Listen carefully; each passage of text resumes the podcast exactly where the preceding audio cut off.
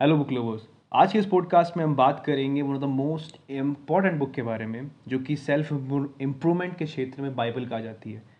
आपने सही कैस किया, आज की बुक के बारे में बात करें the compounding effect Darren Hardy sir ने इस बुक के बारे में लिखा है, जो कि बहुत बखूबी तौर से लिखा है। डेरन हार्डी सर के बारे में आपको नहीं पता है तो ये एंटरप्रेन्योर हैं और सेल्फ मेड मैन हैं, जिन्होंने सक्सेसफुल मैगजीन के एज अ को फाउंडर और प्रोड्यूसर भी जिन्होंने नहीं बनाई थी।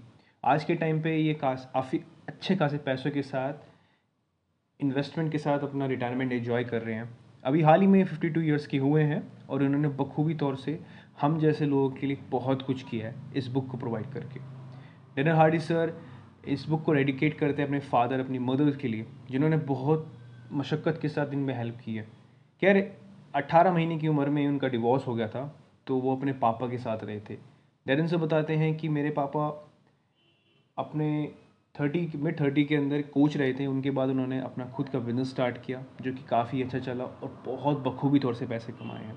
तो जो कुछ भी उन्होंने सीखा है, वो अपने पापा की बदौलत सीखा है, वो भी डिसिप्लिन रहना वो चीज़ इस इस डिसिप्लिन को कंपाउंडिंग इफ़ेक्ट के तौर पे बताते हैं कि कैसे उस डिसिप्लिन की मदद करते हुए अट्ठारह साल की उम्र में खुद का एक छोटा सा बिज़नेस स्टार्ट किया और चौबीस में आते आते वो कैसे एक सेल्फ मेड मैन बने।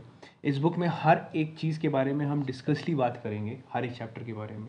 जहाँ पर हम इसके बेसिक से लेकर प्रो तक बात करेंगे कि कैसे उन्होंने इन छोटे छोटे चीज़ों को याद रखते हुए और कंटिन्यू करते हुए डिसिप्लिन के साथ साथ करते हुए कैसे इस चीज़ को अचीव किया। कंपाउंडिंग इफ़ेक्ट के सबसे पहले जानने के लिए हमें अपने पास में जाना पड़ेगा। अपने छोटे, जहाँ हम स्कूल में थे। हमने कंपाउंडिंग जस्ट पढ़ा भी है एट्थ मैथ्स की एट सेवन्थ क्लास के आसपास, जहाँ पर हमें टाइम का कॉन्सेप्ट भी समझाया गया था। कि टाइम का हम, जब हम वैल्यू ऐड करते हैं टाइम वही रहता है, जब वो टाइम बढ़ता रहता है तो पैसे के अंदर वो interest P R P equal to R into time जो भी हमारा फॉर्मूला था, वो बढ़ता है वैल्यूज़ बढ़ती हैं।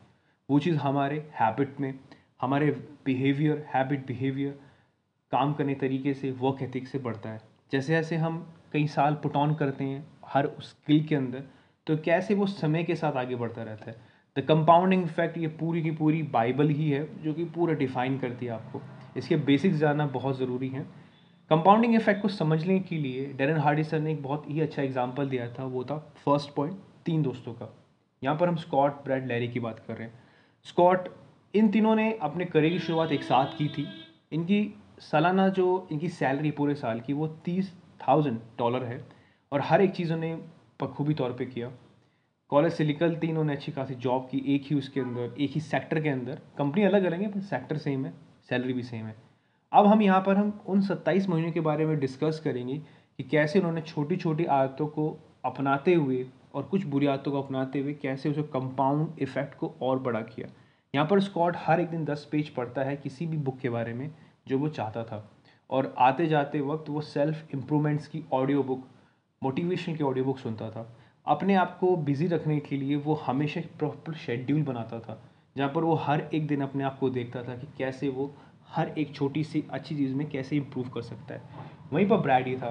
ब्रैड अपने आप को जब उसने तीस हज़ार रुपये उसके सालाना आने लगे तो उसने उन चीज़ों पर खर्च करना वाकिफ़ समझा या इम्पोर्टेंट समझा जो कि नहीं भी था। एक अच्छा खासा L C D T V L E D T V ले आया और इस चक्कर में उसने कुकिंग शो भी स्टार्ट कर दिया। कुकिंग शो का खाना बनाना, जहाँ पर वो अच्छा खासे खाना बनाता अपनी फैमिली के लिए और फैमिली बड़ी खुश भी होती, पर वो काफ़ी सारा खाना बच भी जाता था। इधर इस रात, इस बीच में जब वो खाना बच जाता, जब उसको रात को क्रेविंग होती थी तो वो उसको अच्छी तरह खाता भी, लेता भी था। इस बीच उसकी नींद में काफ़ी फ़र्क आना अप डाउन होने लगा। इधर लैरी लैरी ज़्यादा कुछ करता नहीं था, जब उसके बाद अच्छी खासी सैलरी आती थी। वो सिर्फ़ उन चीज़ों के बारे में बुरा बोलता जो उसने अब तक लाइफ में अचीव नहीं की है वो सॉर्ट ऑफ़ थिंग नेगेटिव भी और पॉजिटिव था। बारह से तेरह महीने में कुछ हमें इफ़ेक्ट देखने को नहीं मिलता है। जहाँ पर ब्राइडी सेम रहता है, उसका वेट भी सेम रहता है। वो कंटिन्यू जंक फ़ूड खा भी रहा है और उस चीज़ों का मज़ा लेते हुए भी, पर उसकी इम्प्रूवमेंट इनकी परफॉर्मेंस भी डाउन होती जा रही है। वहीं पर स्कॉट अपने रूटीन पे टिका हुआ है, हर एक चीज़ को इम्प्रूवमेंट करते जा रहा है। मैजिकल पॉइंट तब आता है जब होते हैं सत्ताईस महीने। जहाँ पर स्कॉट अपनी अच्छी खासी रूटीन को फॉलो करते हुए एक अच्छी खासी पोस्ट पे रेपुटेड पे चला जाता है। और उसके रिश्ते भी काफ़ी ऐसे चल रहे हैं। यहीं पर ब्रैड इधर उसने अपने अपना सिक्स ट्वेल्व किलो के आसपास उसने अपना वेट बढ़ा लिया है, जो हमें अचानक से देखने को मिला है। वहीं पर लैरी अपना सेम एज इट इज़ है, वहीं पर टिका ही हुआ है। इस कंपाउंडिंग इफ़ेक्ट का एक बहुत बड़ा अच्छा एग्ज़ाम्पल था, जहाँ पर हमें स्कॉट की जीत होती देखने को मिलती है।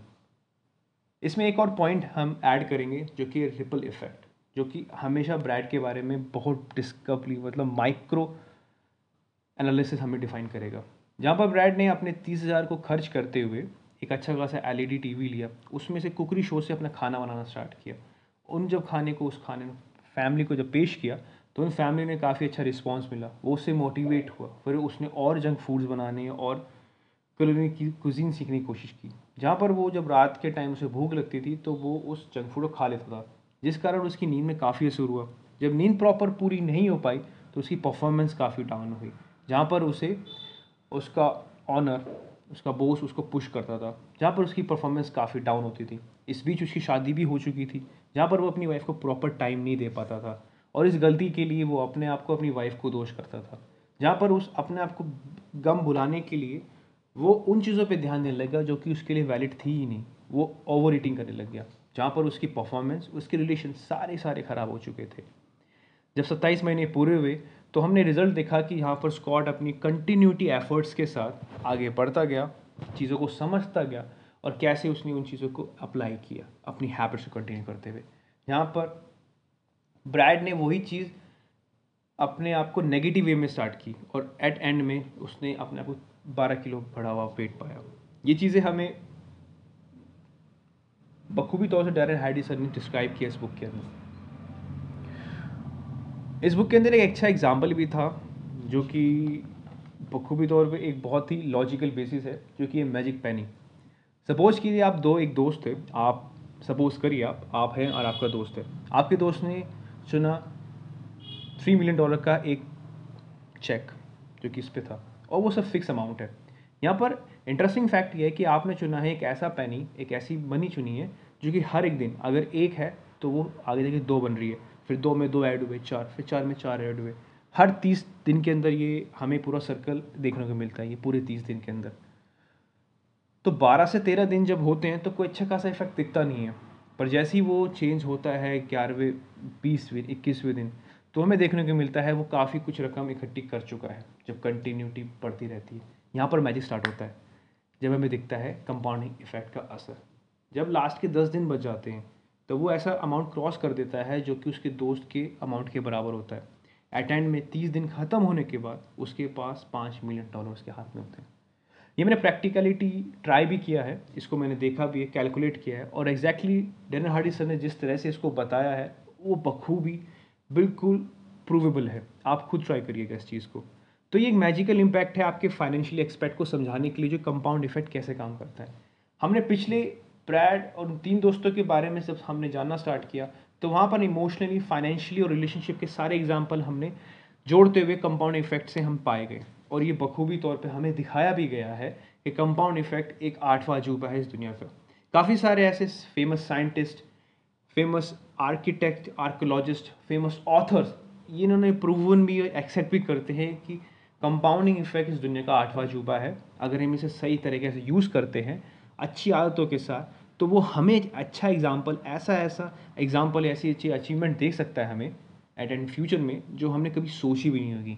वहीं पर दूसरी चीज़, अगर हम उसमें नेगेटिव और बुरी आदतों को इस्तेमाल करना स्टार्ट करें तो एट एंड में आते आते वो इफ़ेक्ट इतने बढ़ जाते हैं कि उसे हम झेल भी नहीं पाते हैं। और वो हमारी बॉडी के लिए हार्म होता है फाइनेंशियली भी रिलेशनशिपली भी और मैंटेलिटी फिजिकली भी। तो चॉइस इज़ योर्स अपने आप को चॉइस करिए। खैर, इस पूरे चैप्टर के अंदर फ़र्स्ट चैप्टर में हमने मैजिक पैनी के बारे में पढ़ा समराइज़ करते हुए। दूसरा हमने इसके तीन दोस्तों के हमारे में तीन दोस्तों के बारे में पढ़ा। यहाँ पर हम रिपल इफ़ेक्ट के बारे में पढ़ते हैं। तो इसकी समराइज़ क्या है? सबसे पहली समराइज़ यही चीज़ है कि अपने अपने अच्छी हैबिटों पे टाइम इन्वेस्टमेंट कीजिए। उनको टाइम दीजिए, उनको इन्वेस्ट कीजिए। कोई ऐसा स्किल जो आपके लिए बेनिफिट बनाओ राइटिंग स्पीकिंग स्पीच इन्वेस्टमेंट करना। ऐसी टेक्निकल स्किल्स आप सीखिए, उन पर काम करिए, उनको आगे बढ़ाते रहिए। समय दीजिए कंपाउंड अपने आप उसको प्रोड्यूस करेगा।